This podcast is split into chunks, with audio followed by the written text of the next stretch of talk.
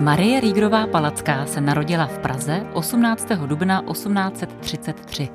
Jemná, půvabná žena z významné obrozenecké rodiny rozvinula po boku svého muže, politika Františka Ladislava Riegera, své hluboké sociální cítění. S velkým nasazením se věnovala vzdělávání dívek a podpoře chudých rodin. Položila základy organizované charitativní činnosti. Umírá v Římě 29. března 1891 v nedožitých 58 letech.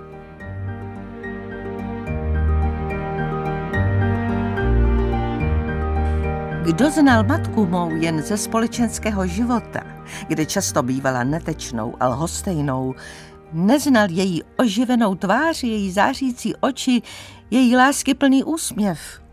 A ten znali dobře chudé ženy a jejich děti.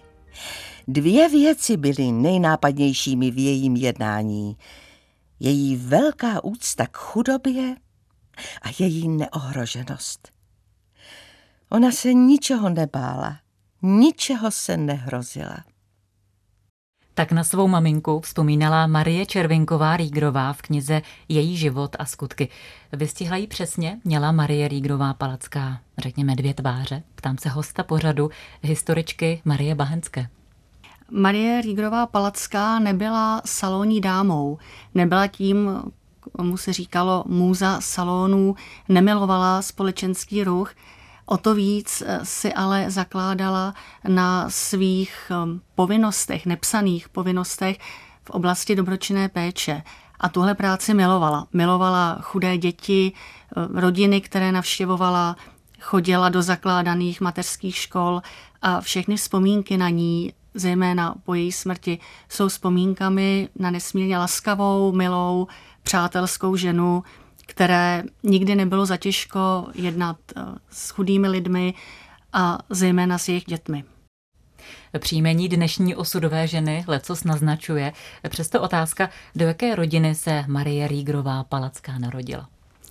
Přesně jak říkáte, příjmení lecos naznačuje. V jejím příjmení se kloubí příjmení dvou významných, možná nejvýznamnějších českých politiků druhé poloviny 19. století. Jejím otcem byl František Palacký, významný historik, vlastenec, ale i politik. Jeho hvězdná politická kariéra je zahájena právě v roce 1848, kdy se zároveň u Palackých formuje také český vlastenecký salon. Salon Palackých byl místem setkávání představitelů české politiky, vědy, kultury a umění. Oba rodiče, Márinky, jak jí říkali, byli lidmi velmi společenskými. Otec samozřejmě člověkem nesmírně vzdělaným. Ona tedy od dětství nasávala tuhle atmosféru, měla příležitost vzdělávat se i tímto neformálním způsobem. A díky své matce a zaměstnání a cestám svého otce měla také příležitost od mládí poznávat cizí země, cizí prostředí. To ji určitě taky velmi formovalo.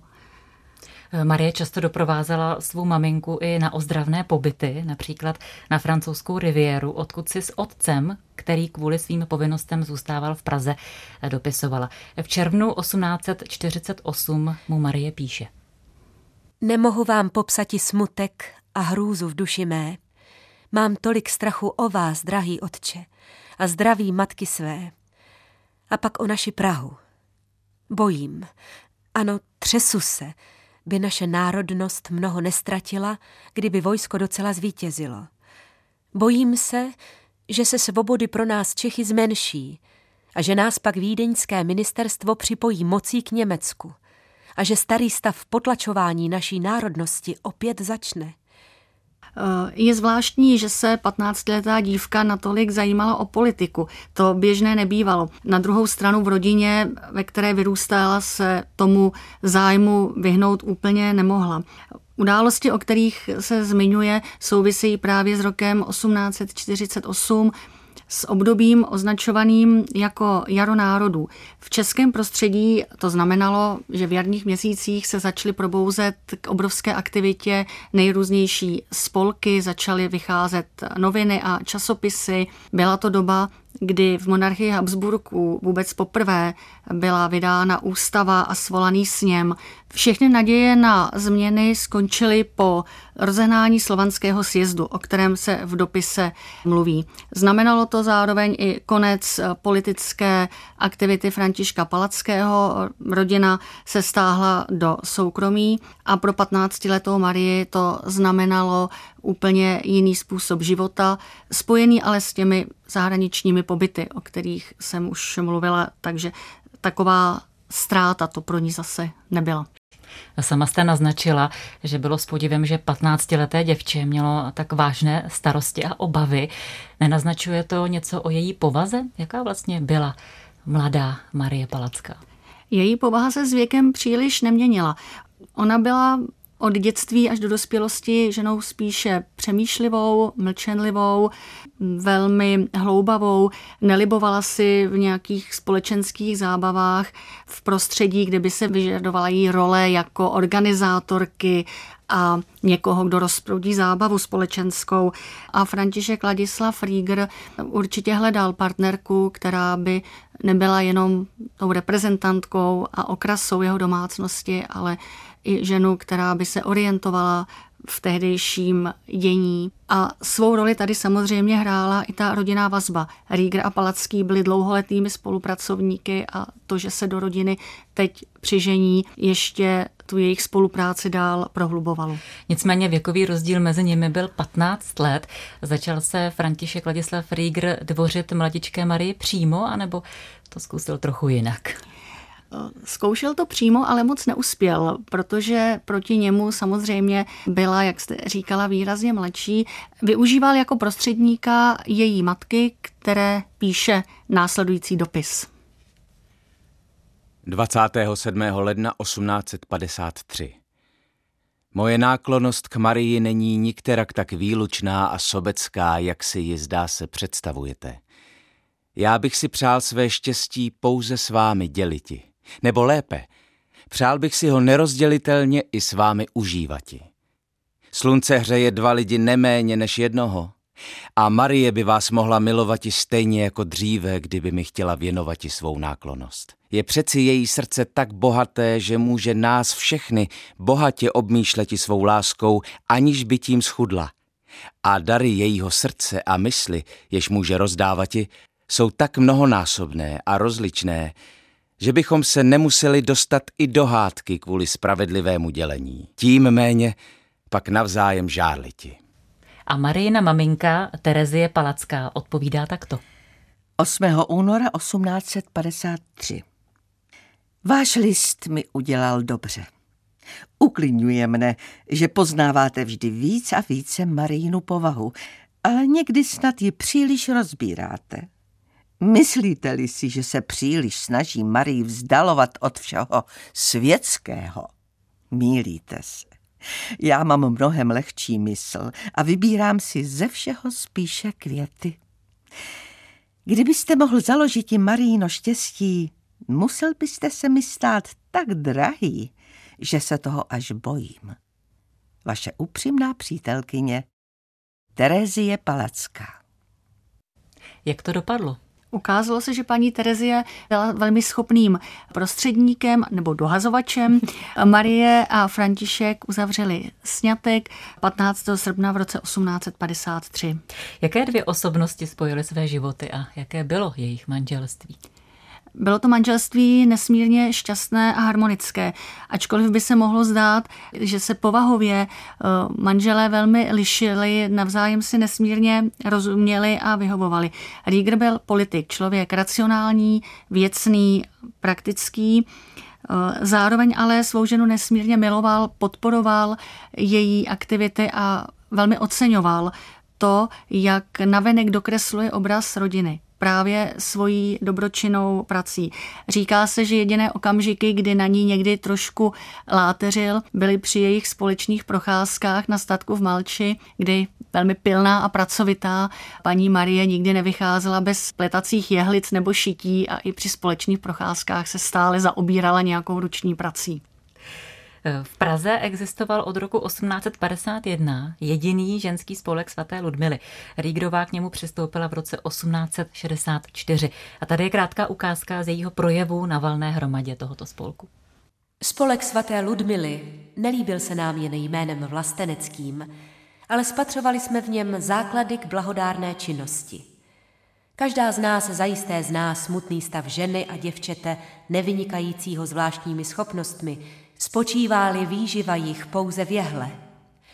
Soudíme, že ve chvíli této nejlepším skutkem lásky bude škola dívčí, která by od poměrů těchto osvobodila část pohlaví našeho.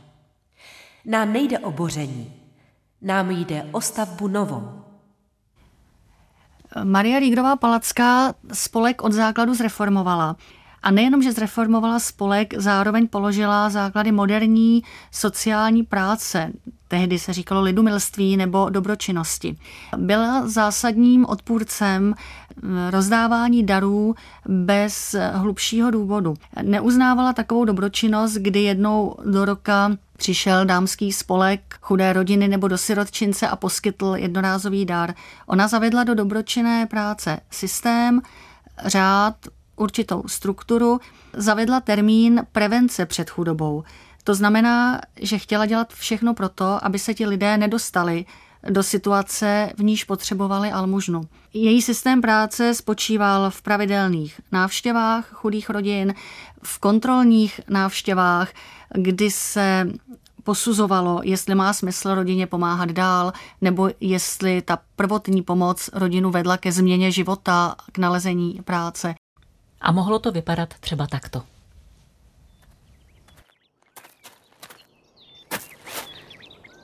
Je to tenhle dům. Pojď, Marie.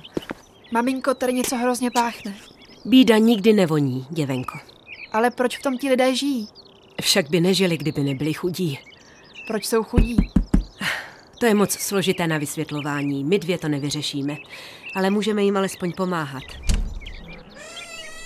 Přejete si?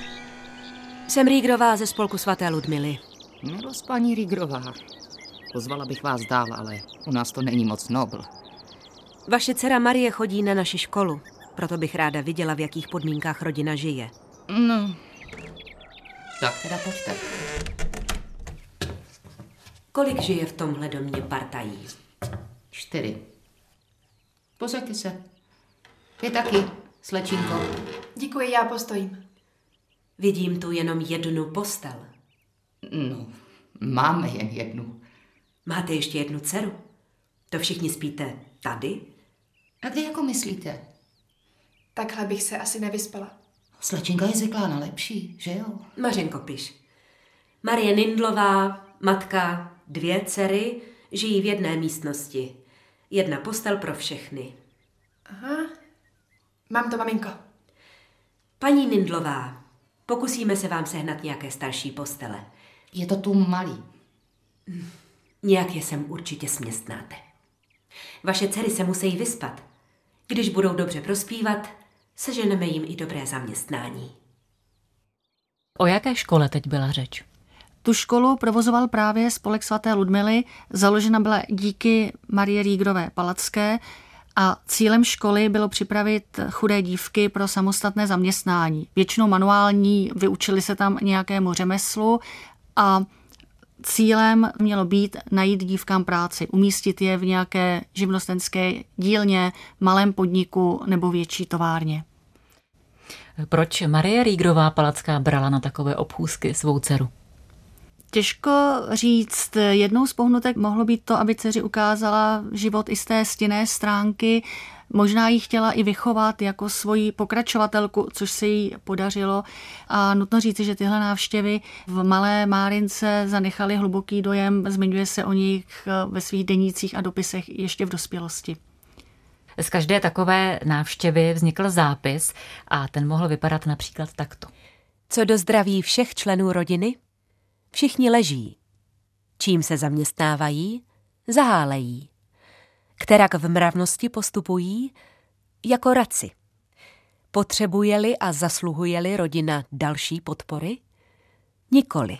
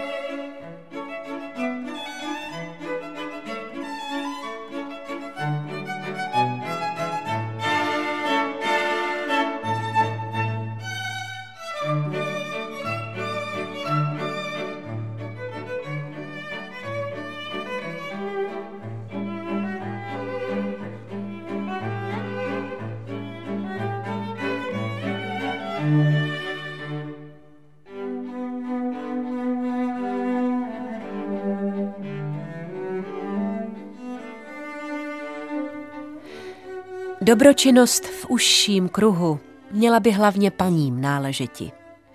Mužové, ať se starají o taková politická, průmyslová, národohospodářská zařízení, aby bylo práce a výdělku a aby chudých bylo co možná nejméně.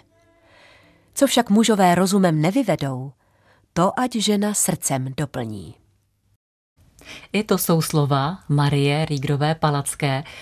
Byl to, řekněme, novátorský postoj v té době.